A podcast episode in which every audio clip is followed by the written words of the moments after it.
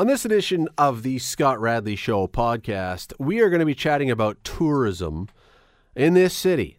There are talks about what to do with Wild Waterworks, which is one of the things you could do here. But when people come, what do you do with them? What's the thing that is Hamilton? We'll talk about that. Uh, we're going to be chatting about the idea of buying local. We hear that a lot. The federal government is about to launch a big buy local program. What does it mean? And does it work? And can it work? At least as we hear people talk about it. Oh, and we will also be chatting with Elsa from the Broadway production of Frozen, because she's a Hamilton woman. Caissie Levy is the star of that show. It's about to wrap, but she is going to be here in town for a concert this weekend. We'll be chatting with her as well. Stick around. Today on the Scott Radley Show on nine hundred C H M L. Story was out today, uh, reading about this in the spec. The Wild Waterworks, you know, I mean, mo- many of you, probably most of you at some time or another have been there. The water park off the highway on the way Niagara bound, just on Stony Creek when you're going through there, uh, at Confederation Park. You know where it is. It's, all, it's right off the side of the highway. Apparently, the story is that the city is trying to decide what to do about this, because it's been about thirty years and there's really not lately been any new attractions, any new slides. It's been at least a decade or so since anything new happened there. And so there's concern that this attraction is going to begin to fall off a bit. I mean, who wants to go to an old theme park, water park? I mean, on a, on a hot summer day, it's still pretty good. But there are concerns. What do we do about this? Do we pour millions of dollars into fixing this up, or do we let it run down, or do we shut her down, or what do we do? And I'll, I'll let you discuss that one. But it thought, made me contemplate a, a broader question. And that is, okay, so we live in Hamilton, many of us, in the Hamilton area, and you've got someone who comes to visit you or is coming to visit you, and you're planning out your time with them, you're planning out your trip with them. Where do you take them? What is the what is the tourist thing that you immediately think of in Hamilton and say, okay, someone's coming to visit from outside the city, here is what they must see? I mean, look, if you're in Toronto, C N Tower, that's an easy one. Maybe Casa Loma, Rogers Centre, I suppose. You go to a Jays game. I mean, there there are some easy ones. Montreal, you can go to the old city of Montreal. You can, I mean, there's lots of different things. All the cities in Canada, Ottawa has a million because of the government stuff. But in Hamilton, if you have someone coming to visit you, what is the thing? Where is the place? What do you do? What is the tourist attraction? Or maybe it's not even a tourist attraction. Maybe it's just somewhere you really know that's a secret. Where's the thing you take them? We're going to go to the calls. nine oh five, six four five, three two two one or star nine nine zero zero. If you have something that is top of your list, I'd love to hear from you. What would you do? Where do you take someone? Before we get there, though, I want to tell you there is a website called the crazy tourist dot com. And they came up with their list of the top places to go in Hamilton. And I don't know whether this is inspiring or discouraging. The first one's, okay, so d- just to tell you where we go in here. The first one is Dundurn Castle. The second idea that they would have would be the Warplane Heritage Museum. The third thing they would say is the Haida. Then they would say the farmer's market downtown. And number five, and there's other things after this one, I'm only going through the top five, would be African Lion Safari. And when I say this is, I don't know if it's encouraging or discouraging, Dundurn Castle is a cool place. I've been there a number of times. It's interesting to see. That's uh, that's absolutely a fair thing on the list. And Warplane Heritage Museum is uh, is wonderful. That absolutely should be on the list. And the Haida, okay. All right, the Haida, sure, War, warship down. We seem to have a theme going here, but anyway, okay, so the warship down in the harbor. But after that, the farmer's market? Like, there's not a farmer's market in every single city in the world. And the African Lion Safari that's barely, I don't even know if it is in Hamilton city limits. It's certainly on the periphery. That's, so we've hit three. We've, we've essentially, according to this, oh, then they say waterfalls, which is great, except that now the city is trying to tell you not to park at most of the waterfalls, so you can't go there. So we've essentially almost, according to this list, oh, th- then they say the Canadian Football Hall of Fame, well, that's closed down, so we can't go there anymore. Now it's relocated sort of to Tim Hortons Field. The art gallery, fine, but there's art galleries everywhere. Ours, I, you know, I'm not taking a shot at ours. There's some great ex- exhibitions there. Uh, then they say eat at restaurants. Yes, Hamilton has fantastic food, but there's restaurants everywhere. Go to a festival. Same thing. So what seems to be happening here is this place, this website that is particularly looking to find things to do has run out of steam basically after three items. So I want to hear from you. You got to help because this is not, and Wild Waterworks didn't even make it. Oh, play a round of golf is next. You, the things they're saying are literally things you could do anywhere. Why come to Hamilton for this? nine oh five, six four five, three two two one, star nine nine zero zero. Robert is up first day. Robert, how are you? Not too bad. Excellent. What is your go-to place? If someone's coming to visit, where do you take them in Hamilton? I have six of them. Mm. Okay, well, be quick. First, well, my first places are, I there's lots of outcrops, and uh, because we really don't have a restaurant on the side of the mountain, I have taken up to a number of guests, and we do picnics, and we go right on the side of the mountain, we overlook it, and we have a great time there, a bottle of wine, stuff like that. We go all out. Okay. Okay? Then the second thing is, is that we go up to some of the local farms that are around here. There's more good riding farms and horse trails and everything around here than you've ever seen. Okay. And what's number three? We got time for one more, then I got to go to a break. What's okay. number three? And the other one would be when you go down to, uh, we're talking about walk, we do a lot of walking. We do the the, uh, the uh, river trails that are here in the caves. Excellent. Up on top of the mountain. Robert, thank you for that. That's excellent. I appreciate the call. Thank you very much. Uh, and all of those things are great. All those things are great. I'm not sure they're unique to Hamilton. In, in, a, some, in some way they are, for sure. In some way they are. But I want to know, what is the what is the thing? What is Hamilton's thing? You're listening to the Scott Radley Show podcast on nine hundred C H M L. There's a discussion going on about what to do with Wild Waterworks, which is the water theme park off the side of the highway in Confederation Park area. Needs some updates, apparently, needs some work. But the question is, how much money do we put into this thing? Is it worth it? And as I said before the last segment, it got me thinking about, we want to be a tourist hub here. Hamilton, we want hotels, we want people to come here. And I got thinking about, okay, but when people do come, if we do try to lure them here, we have cool stuff. We have great walking trails, as Robert just said before the break on the phone. We have water views. Now, there may be some sewage floating in it these days, but okay. Um, but we have great places to live. I mean, this is not a dump on Hamilton by any stretch. I love this city. I love living here. But I'm trying to figure out what our tourist thing is. When someone comes here, where do you take them? What's the thing that when they leave Hamilton, they say, oh, you know what I saw? My buddy took me to this, and wow, it was amazing. What is that thing? Every city has something, don't doesn't it?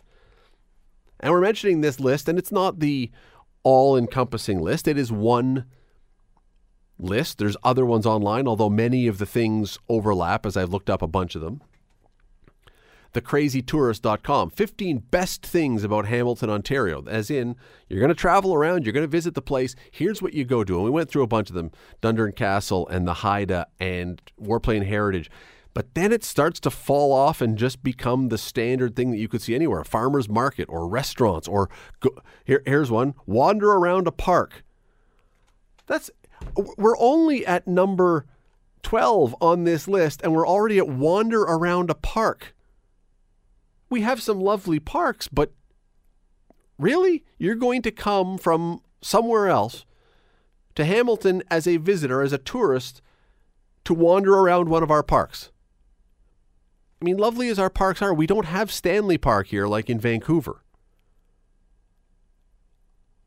nine oh five, six four five, three two two one, star nine nine zero zero. I know that there are things you do with your friends when they come here to show them or take them somewhere. I want to know what those are. What are the things that really click with you? Head to the beach is one of the things on this list. Yeah, don't dare go in the water or you might grow a third eye out of your forehead. But yes, yes, head to the beach, okay. Uh, go shopping. Really? This is this is the the big discovery of Hamilton? Come here and go shopping because we have so many stores that don't exist anywhere else in the world. I mean, look, we got great stores. But surely this can't be what we do for tourists here. This can't be what we direct people to for tourism. Oh, and then number fifteen. Actually, this one's kind of cool. This should have been up higher. It says, frighten yourself. And it talks about the Hamilton, the haunted Hamilton ghost walk. Uh, that's with uh, uh, Spooky Steph, I believe is her name. We've had her on the show before. She does things like this. Okay, so that one should have been up higher because at least that's unique. You go through some old places in town at night and they have the ghost stories and the things from what happened in the past. Okay, so that one, yes, there. See, there's a perfect example. There's a good one. That's a good one. Unique to us. I want to hear from you. nine oh five, six four five, three two two one, star nine nine zero zero. I'm not saying we don't have the places. I'm saying, what are the places? Because they're not being adequately covered on this list, I don't believe. George joins us now. George, how are you? Yeah, good evening. Good, uh, Scott. Uh, I like to show people uh, the very first Tim Hortons on uh, Ottawa Street. There's a good one. Absolutely. That's a good one, George, for sure. Yeah. Thankfully, and, uh, and thankfully, they fixed it all up. Yeah. Yeah, and hopefully I'll get a free donut for this. Hopefully you will. Yeah, go there and just tell them you talked about them on the radio. But, you know, even the fact that they have the Tim Hortons statue out front is something you can at least stop and get your picture with. It's a cool thing. It sure is. Yep. George, thank you for the call. That's a great okay. That's a great one that should have been on any list. All right, Brian is up next. Brian, how are you?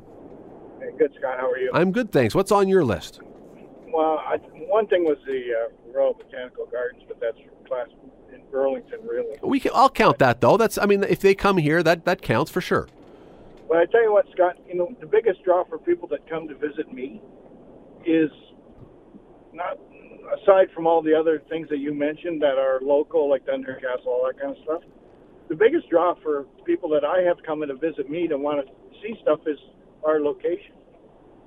The close proximity to all the other places that you can go. Like, yeah, good point. Niagara Falls and Toronto. And Niagara yep. Falls and all that stuff. Brian, That's I thought when you said, I thought you when you were going to say the biggest draw, I thought you were going to say you.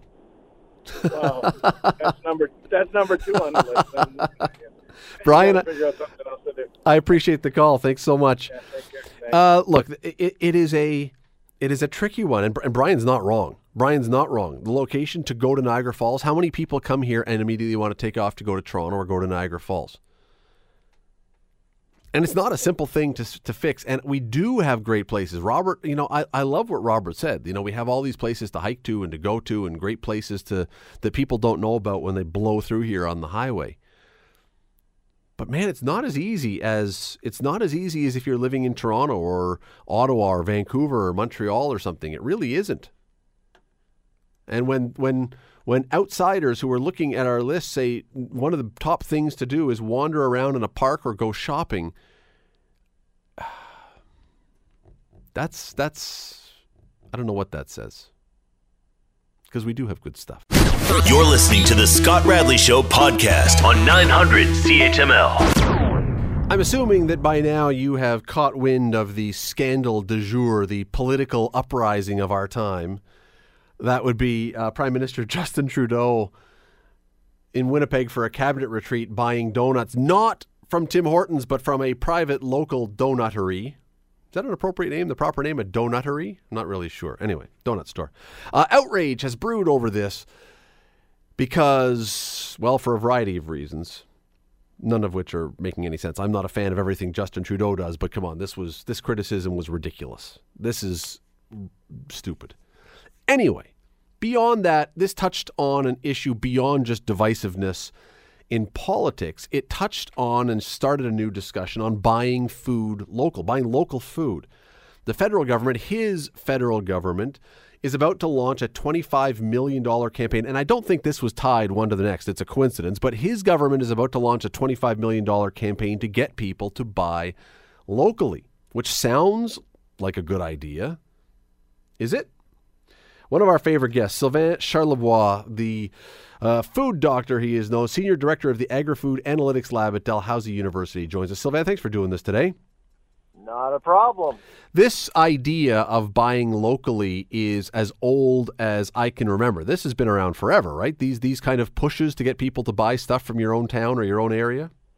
Oh, absolutely. The buy local movement has been around for decades. Uh, in fact, in Ontario, uh, you guys have a pretty good program called Foodland Ontario, and I'm sure most of your listeners would know the because uh, it's been going on for decades. I believe it's over three decades. And the idea was to encourage Ontarians to buy, well, from Ontario, to buy food from Ontario. And unlike cars or furniture or anything else, food is cultural, it's personal. And so you want to try to make sure that your, your customers or your consumers are as close as possible to farmers, to distributors, to retailers, and and so they can encourage um, uh, the, the rural economy in general. Uh, now, of course, with uh, this new initiative at the federal level, we haven't seen that before, but the feds are planning to spend twenty-five million dollars over five years to entice Canadians to buy Canadian, not buy Ontario, not buy Ontario food, but buy Canadian in general. But does, okay, uh, is that local? I mean, that's Canadian, but is that, is if I if I buy B C wine, am I buying local as opposed to buying Ontario wine? Or if I buy Ontario cheese or Quebec cheese, am I buying, like, what what now constitutes local? Well, that's, that's exactly the point I, I was trying to make in my latest op-ed. Uh, what constitutes local for the federal government? Now, of course, uh, the federal government actually wouldn't care if someone from Ontario buys wine from B C, because for the feds, it is local because it's from Canada.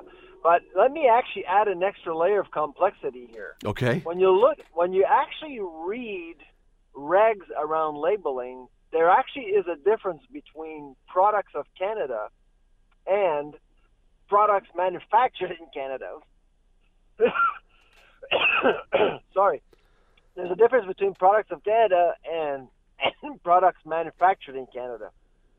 Well, and that makes sense. I mean, we see this with the auto trade all the time. Is a car made here or is it made with Canadian auto parts? And I suppose it's similar, but look, th- that that's a perfect thing that you bring up, because this goes exactly to where this thing started with Trudeau and the donuts, and people were saying he should have bought at Tim Hortons because that's a Canadian, legendary Canadian company, but that's not owned by a Canadian overseer anymore. It's a Brazilian company, but yet many of the franchise owners and many of the workers are Canadian. So is Tim Hortons a Canadian company? I mean, it becomes very complicated.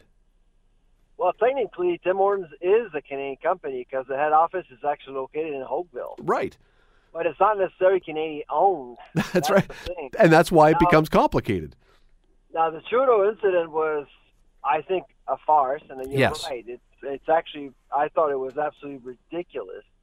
Uh, but but the, but the man was actually trying to treat his employees by buying a local donut. And, uh, of course, a little bit pricier, but who cares? I mean, he was just trying to be nice and kind, and was offering a, a unique product, a product that probably most of his cabinets wouldn't even know about. Uh, Tim Hortons, you can find a Tim Hortons product anywhere in Canada, really. Uh, but that's exactly the point I was trying to make. I mean, if you actually are to encourage Canadians to buy local, what does that really mean? A, a product of Canada really means that the ingredients inside whatever you're buying and the processing behind it uh, all occurred in Canada. So it was grown, produced in Canada. Ingredients are from Canada. A product manufactured in Canada is very different. You can actually buy a dill pickle, a jar of dill pickles, but the pickles wouldn't be actually from Canada. You could actually have a product Uh, in which all the ingredients are from abroad, but if the last processing step actually occurred in Canada, it can be considered as a Canadian product. And so my question essentially is this: will this campaign support one or the other or both? It's again, you would think that something like this would just be so easy. Hey, buy local. Okay, fine, I'll buy local. That's super easy. Well, it's not really at all. You're listening to the Scott Radley Show podcast on nine hundred C H M L. We are chatting about local food. The federal government is about to launch a program over the next five years, twenty-five million dollars, convincing you to buy local, although local could be coast to coast. It's not truly local by how we consider local. I want to bring back Doctor Sylvain Charlebois from the Dalhousie University uh, about this, because uh, there are other issues as well. I think we we are very uh, cognizant. We hear all the time about people saying buy local, and on its face it sounds very, very good, and I'm sure it is a very good idea, and we try to do it as much as we can. Let's go back to this thing, though, Sylvain, that started this discussion this week with the Prime Minister and the donuts in Winnipeg. Again, for the record, both of us think it was entirely stupid that anyone got upset about this. But one of the issues that came out of this was that it was pointed out that the a dozen donuts at this place can cost forty-seven dollars. And this, I think, is one of the big challenges of the buy local movement. Uh, given an opportunity, if all was equal, I think most people would love the idea of buying locally. But oftentimes, buying local produce right from a farm or something is considerably more expensive, not always, but often, than buying from a big chain store or something. How do you overcome that? It's a good question. Uh, I would say if you're not careful, absolutely, it will cost you more. If you're a little more careful and less difficult, you can get away with uh, with paying the same amount. Uh, of course, Prime Minister actually uh, went into a store uh, probably for the first time and, and bought products. And I would probably argue that the products uh, that he bought for his cabinet were uh, were superior in terms of quality. I suspect if you if you pay forty-seven dollars, I assume these donuts are, you know, they come with uh, some sort of golden flakes or something.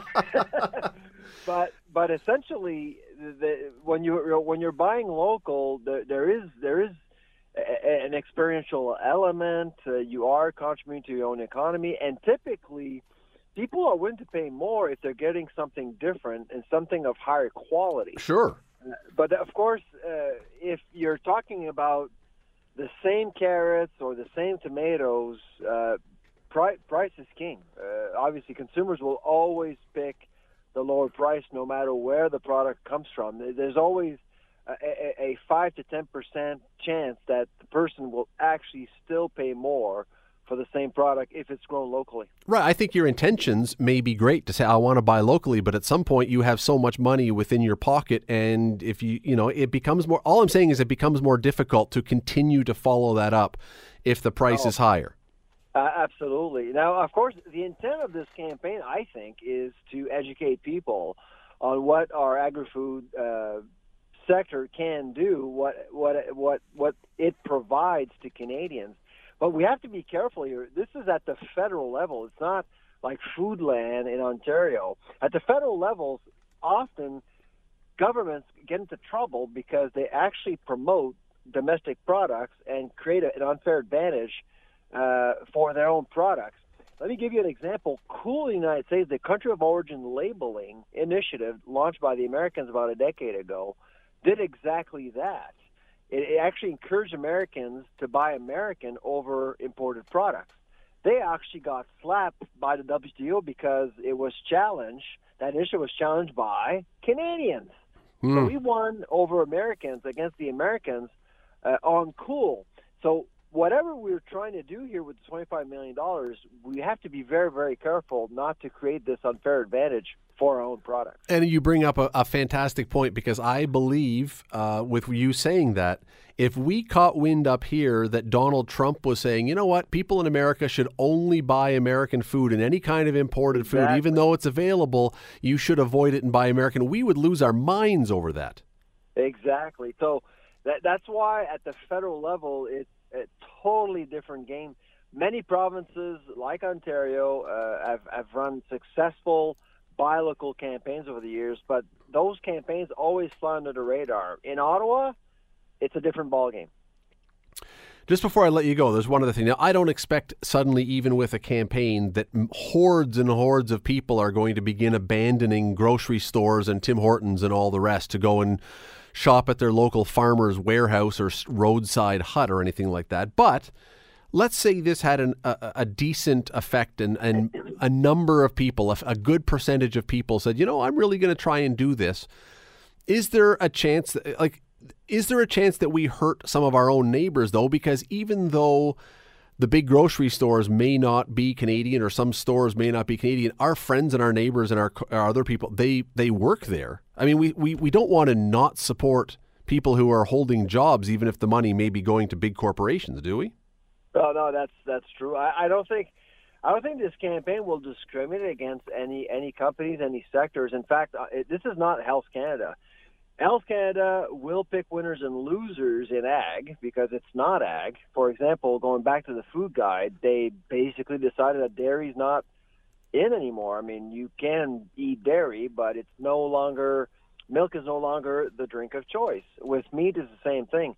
I don't think this campaign will discriminate against anything or any commodities, but I honestly uh, am very skeptical this is going to make much of a difference domestically. Mm. I, I think they should have taken the twenty-five million dollars to support our commodity groups and entrepreneurs here to export and promote products elsewhere. That's what other countries are doing, and that's what we should have done. Interesting. Doctor Sylvain Charlebois, always appreciate your time. Thanks for doing this. My pleasure. Bye-bye. Uh, you know what? And again, it goes back, I hate to say this because we, we don't want to all sound like we are either tightwads or like we're whatever, but the fact is we do shop where we get prices that we like, generally. Most people do. And it's difficult if you go to a local farmer and the price is fifteen, twenty, twenty-five percent, and that's not always the case. But if you go to a restaurant, a local restaurant, and the prices are considerably higher, you may be getting very high quality. You may be getting what you want and the quality for the money you're paying, but it does make you think. There is a cost sometimes of shopping locally, of eating locally. And at what point do I say, I am willing to pay that surplus, that surcharge, or I'm just okay to get whatever? It's a t- it is a tough one, although we do, you know, obviously want to support the people, the farmers and everyone else around here that are that are doing this. It's it's it's just not an easy situation. You're listening to the Scott Radley Show podcast on nine hundred C H M L. Don't let them in, don't let them see. Be the good girl you always have to be. Conceal, don't feel, don't let them know.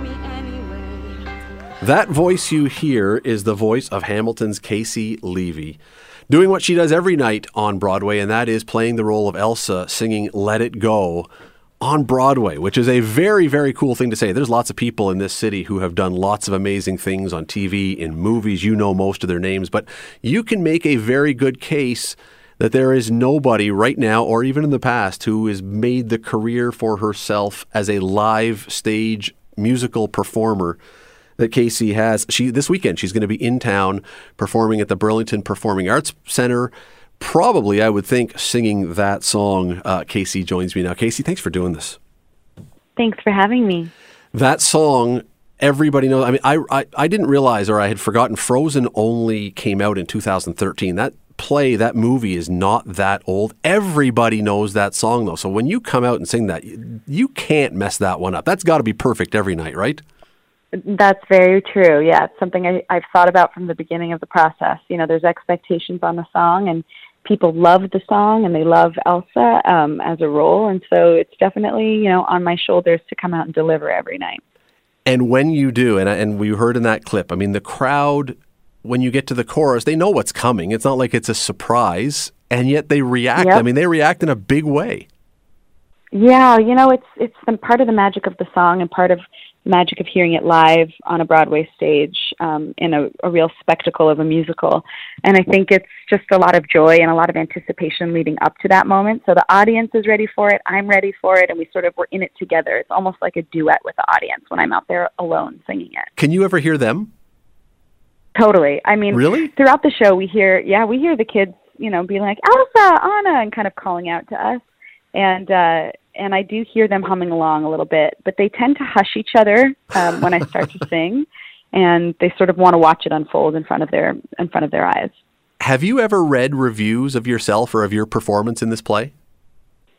Um, I purposefully don't read them. I what I like to do is have people I love and trust read them, so my parents, my husband, my agents, and then I kind of get the temperature overall for how they were. Um, so I, I had heard that we, you know, got great reviews, and that was exciting.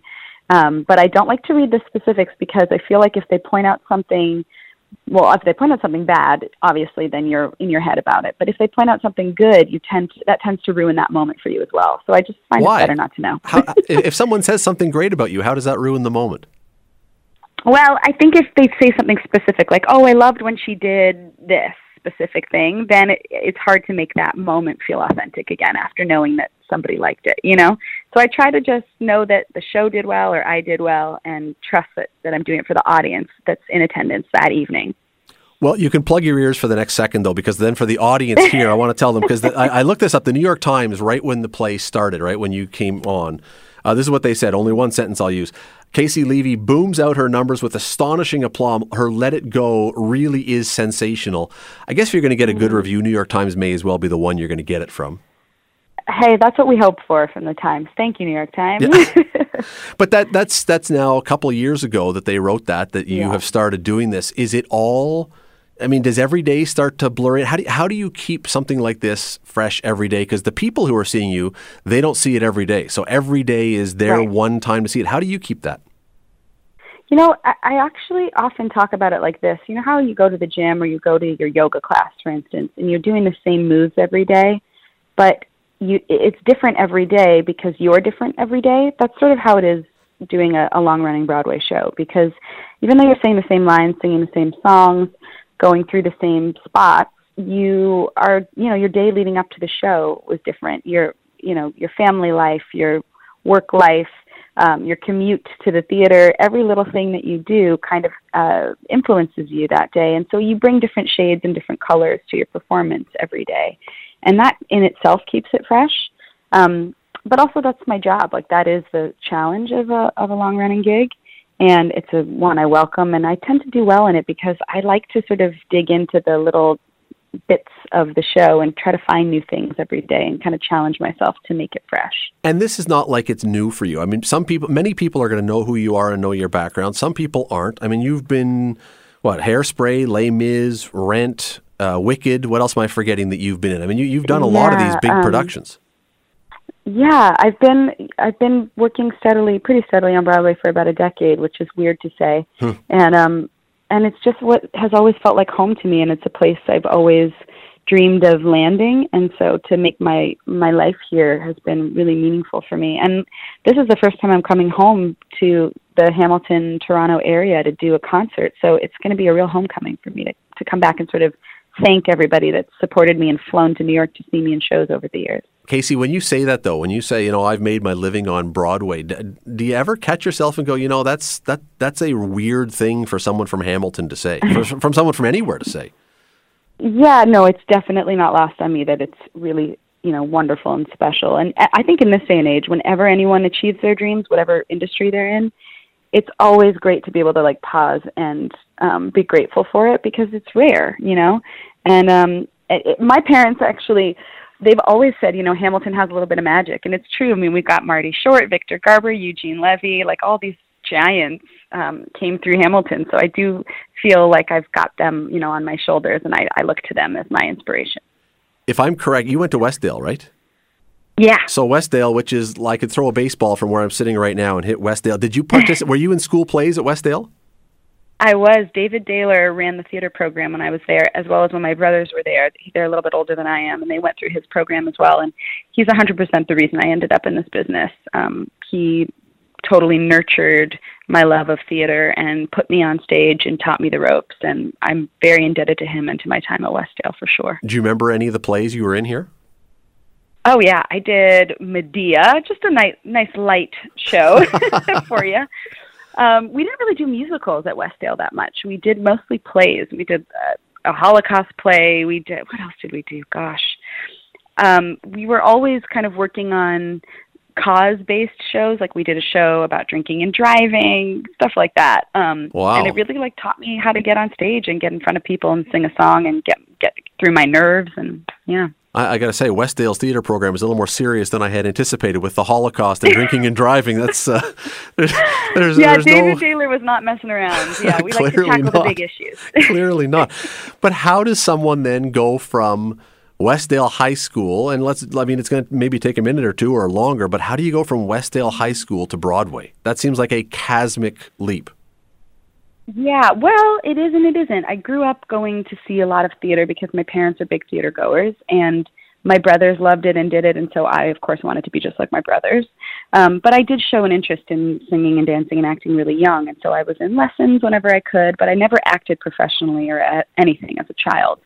Um, and it was when I was in high school that I got very serious and I started to research different performing arts programs, mostly in New York, because I just loved the idea of being able to move to New York. And luckily, my parents were very supportive, um, if a little worried, but I think mostly, you know, trusted that I was very serious because I spent a lot of time working on this kind of stuff.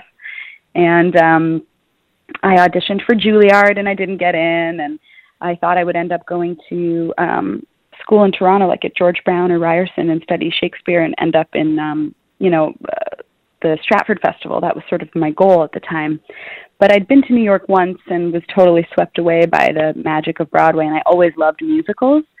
And I auditioned for a school in New York, and when I got in, um, we all thought, this is sort of like a once-in-a-lifetime chance. Let's go for it. And with my parents' support, I moved here at nineteen, and I've been based in New York ever since. Say you've been in all these different plays. When you come up, when this play comes up, when Frozen, which is, I mean, is it fair to say your biggest, uh, it has to be your biggest role and your biggest play to this point, right? I think it is, yeah. Def- and definitely the most um, commercial, well-known thing I've done, yeah. So when this comes up, and I'm assuming you had to audition for this part, they didn't just come and hand it to you, you had to do this. Oh, yeah. What's the, when you walk in, what's that like? Because, you know, for someone who is now in the position you are, there's going to be a lot of people who say, oh, she was totally comfortable. She must just feel totally relaxed, and that's just her. I, I, I would find that very hard to believe if that was the case. Well, you know, it's years and years of auditioning. Like, you have to remember every actor that works, they still get no, get told no all the time. So just because I've done a lot of Broadway shows doesn't mean I haven't auditioned for many more that I never got a call back for, or I didn't, or I lost the job in the final hour to somebody else, which happens constantly. So, like, I often tell people, when you're a working actor, your real job is the auditioning. Even when you have a, hmm. a show on Broadway, eight shows a week, you're auditioning constantly. So there is um, a whole skill set to that, and you do get used to going in and auditioning. Um, and you do become more comfortable with it, and it's not life and death every single time you're singing in front of somebody. But that said, you, of course, have nerves, and there's, you know, it's high stakes, and some jobs you want more than others. So by the time I went in for Frozen, I had originated several roles in Broadway shows, and casting directors in town have seen me, and, and I've worked with some directors, you know, a couple times in a row now. So y- I'm at a different place in my career auditioning for Frozen than I was when I auditioned for Hairspray, for instance, which was Uh, like fifteen years ago. So like it all, it all is connected, like work begets work, but it certainly is not the kind of thing where I'm just offered roles. I definitely audition. I definitely put the work in, and sometimes I get the job, and, and a lot of times I don't, you know, it's it, just part of the business. there's, there's certainly no disputing how talented you are, but do, do you look at it like it's also, there's a part of a, I don't want to use the word luck, that, that that's the wrong word, but right place, right time, right auditioner, that everything sort of happens in a way that works for you that yeah. day. Do you believe that? I think I do. I believe a part of that. I think that you obviously have to have the skills to do the job, so you have to have the talent. But if you don't work hard at it and you don't have the discipline to prepare for the audition, then the luck probably won't come your way, because I find for myself anyways, and, and I teach a lot, um, and, and my kids that I teach, like at the college level, um, preparation is really the thing that like allows you to be free in the audition room and, and really be spontaneous and really inhabit a role. So if you don't know your lines, for instance, you can't really go in and put a mark on a character. But if you are memorized and you're comfortable and you don't have to think, what am I saying next, then you can really be free in the room and you can inhabit this role. And that's when I think some magic can happen. So, if you know, luck can be yours, but you have to work for it a little bit. Well, there's another part of this that I don't, that strikes me as unique, because everybody has seen the movie Frozen. The play is not a word for word, song for song imitation of mm-hmm. the movie, and you created this was a, this was a new play that you were doing. So mm-hmm. you're not imitating what the artists have drawn for the Disney movie. There, there would seem to be a lot more room for you to come in, and as long as you can sing and as long as you know the lines, there's room to try stuff. Absolutely. That was the really exciting thing about this whole process, is that there are twelve new songs in the Broadway show. So they um, very much wanted myself and my co-star Patty, who plays Anna, Patty Murin, to um, discover these characters, because we were the first people to inhabit them. You know, they were animated cartoon characters before us. So it was really exciting because we wanted to honor, obviously, everything that works so beautifully about Frozen the movie, but we wanted to kind of kick it up a level and um, deepen it with the characters, especially with Elsa, who we don't get to hear as much from in the movie. They've written two new songs for me, one in the first act called Dangerous to Dream, which is like all about Elsa's um, struggles with missing her sister and wanting to be close to her, even though she can't be. Um, that really deepens her story. And then in the second act, there's a song called Monster, which is when Elsa's on the run and, and aware that she has kind of ruined everything, and how is she going to put the pieces back together. Um, so those are two examples of great moments in the stage version that we don't have in the film. You mentioned, we only have a couple minutes left here. I wish we had more time, but you mentioned that you're doing this eight times a week. I, look, I don't care what job you have, even if it's something as cool as this.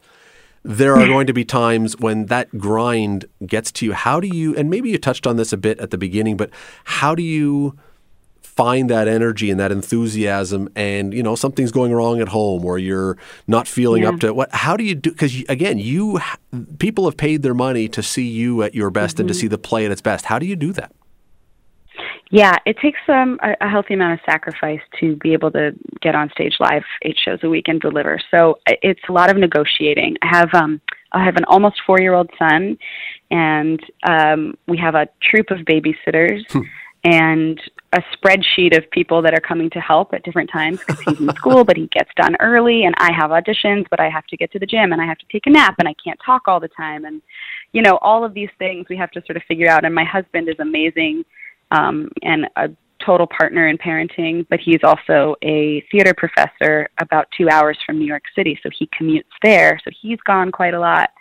So it, it really creates um, the need for like a network of people to rely on, and and then it requires me to just do all the regular things, like take care of my voice and don't drink a second glass of wine and don't talk on the phone for hours a day, you know, those kinds of things. Um, kind of have the discipline to put myself to bed early enough that I can wake up and sing the next morning. And don't do fifteen-minute interviews with Hamilton Radio.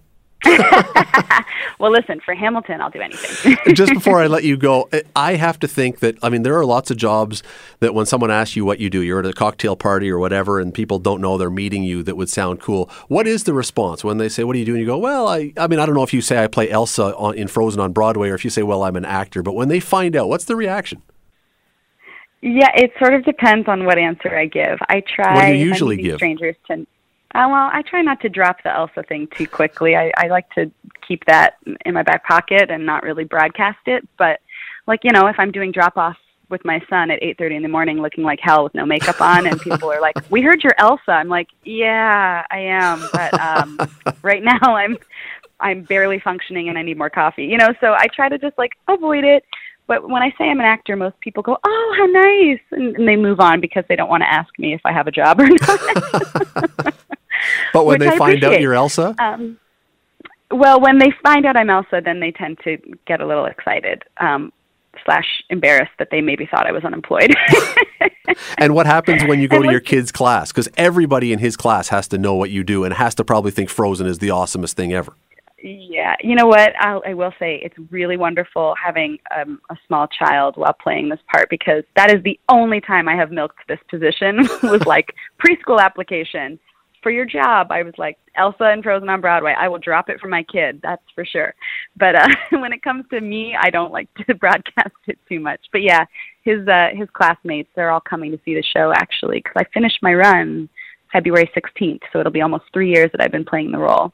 And um, they're all coming right before I finish, and I'm going to, you know, give them a backstage tour and make it really special for my son and his friends. Well, I hope that, uh, I don't know if they have a class president for four-year-olds, but uh, he should run, because he will win. As soon as they see that and know what mom does, he is in, guaranteed. He's the most popular kid in school, I guarantee it. Uh, Caissie, oh, yeah. Caissie Levy, uh, as I say, Hamilton, Westdale grad, plays Elsa on Broadway, and uh, is home at Burlington Performing Arts Center January twenty-fifth. For a concert. You can go on their website. You can find it there. Uh, Caissie, listen, I really appreciate you taking some time. I'll let you go and rest your voice now, because I know you got to do more important things with it. But thank you so much for the time. Thank you for having me. I can't wait to be back in Hamilton. That is Caissie Levy. The Scott Radley Show. Weekday evenings from six to eight on nine hundred C H M L. The Scott Radley Show podcast is available on Apple Podcast, Google Podcast, and wherever you get your podcasts. I'm Scott Radley. Thanks again for listening, and do not forget to subscribe to this podcast. It is free. You will never miss an episode, and also be sure you rate us and review us. Whatever you think of us, we'll take it. Thanks for listening.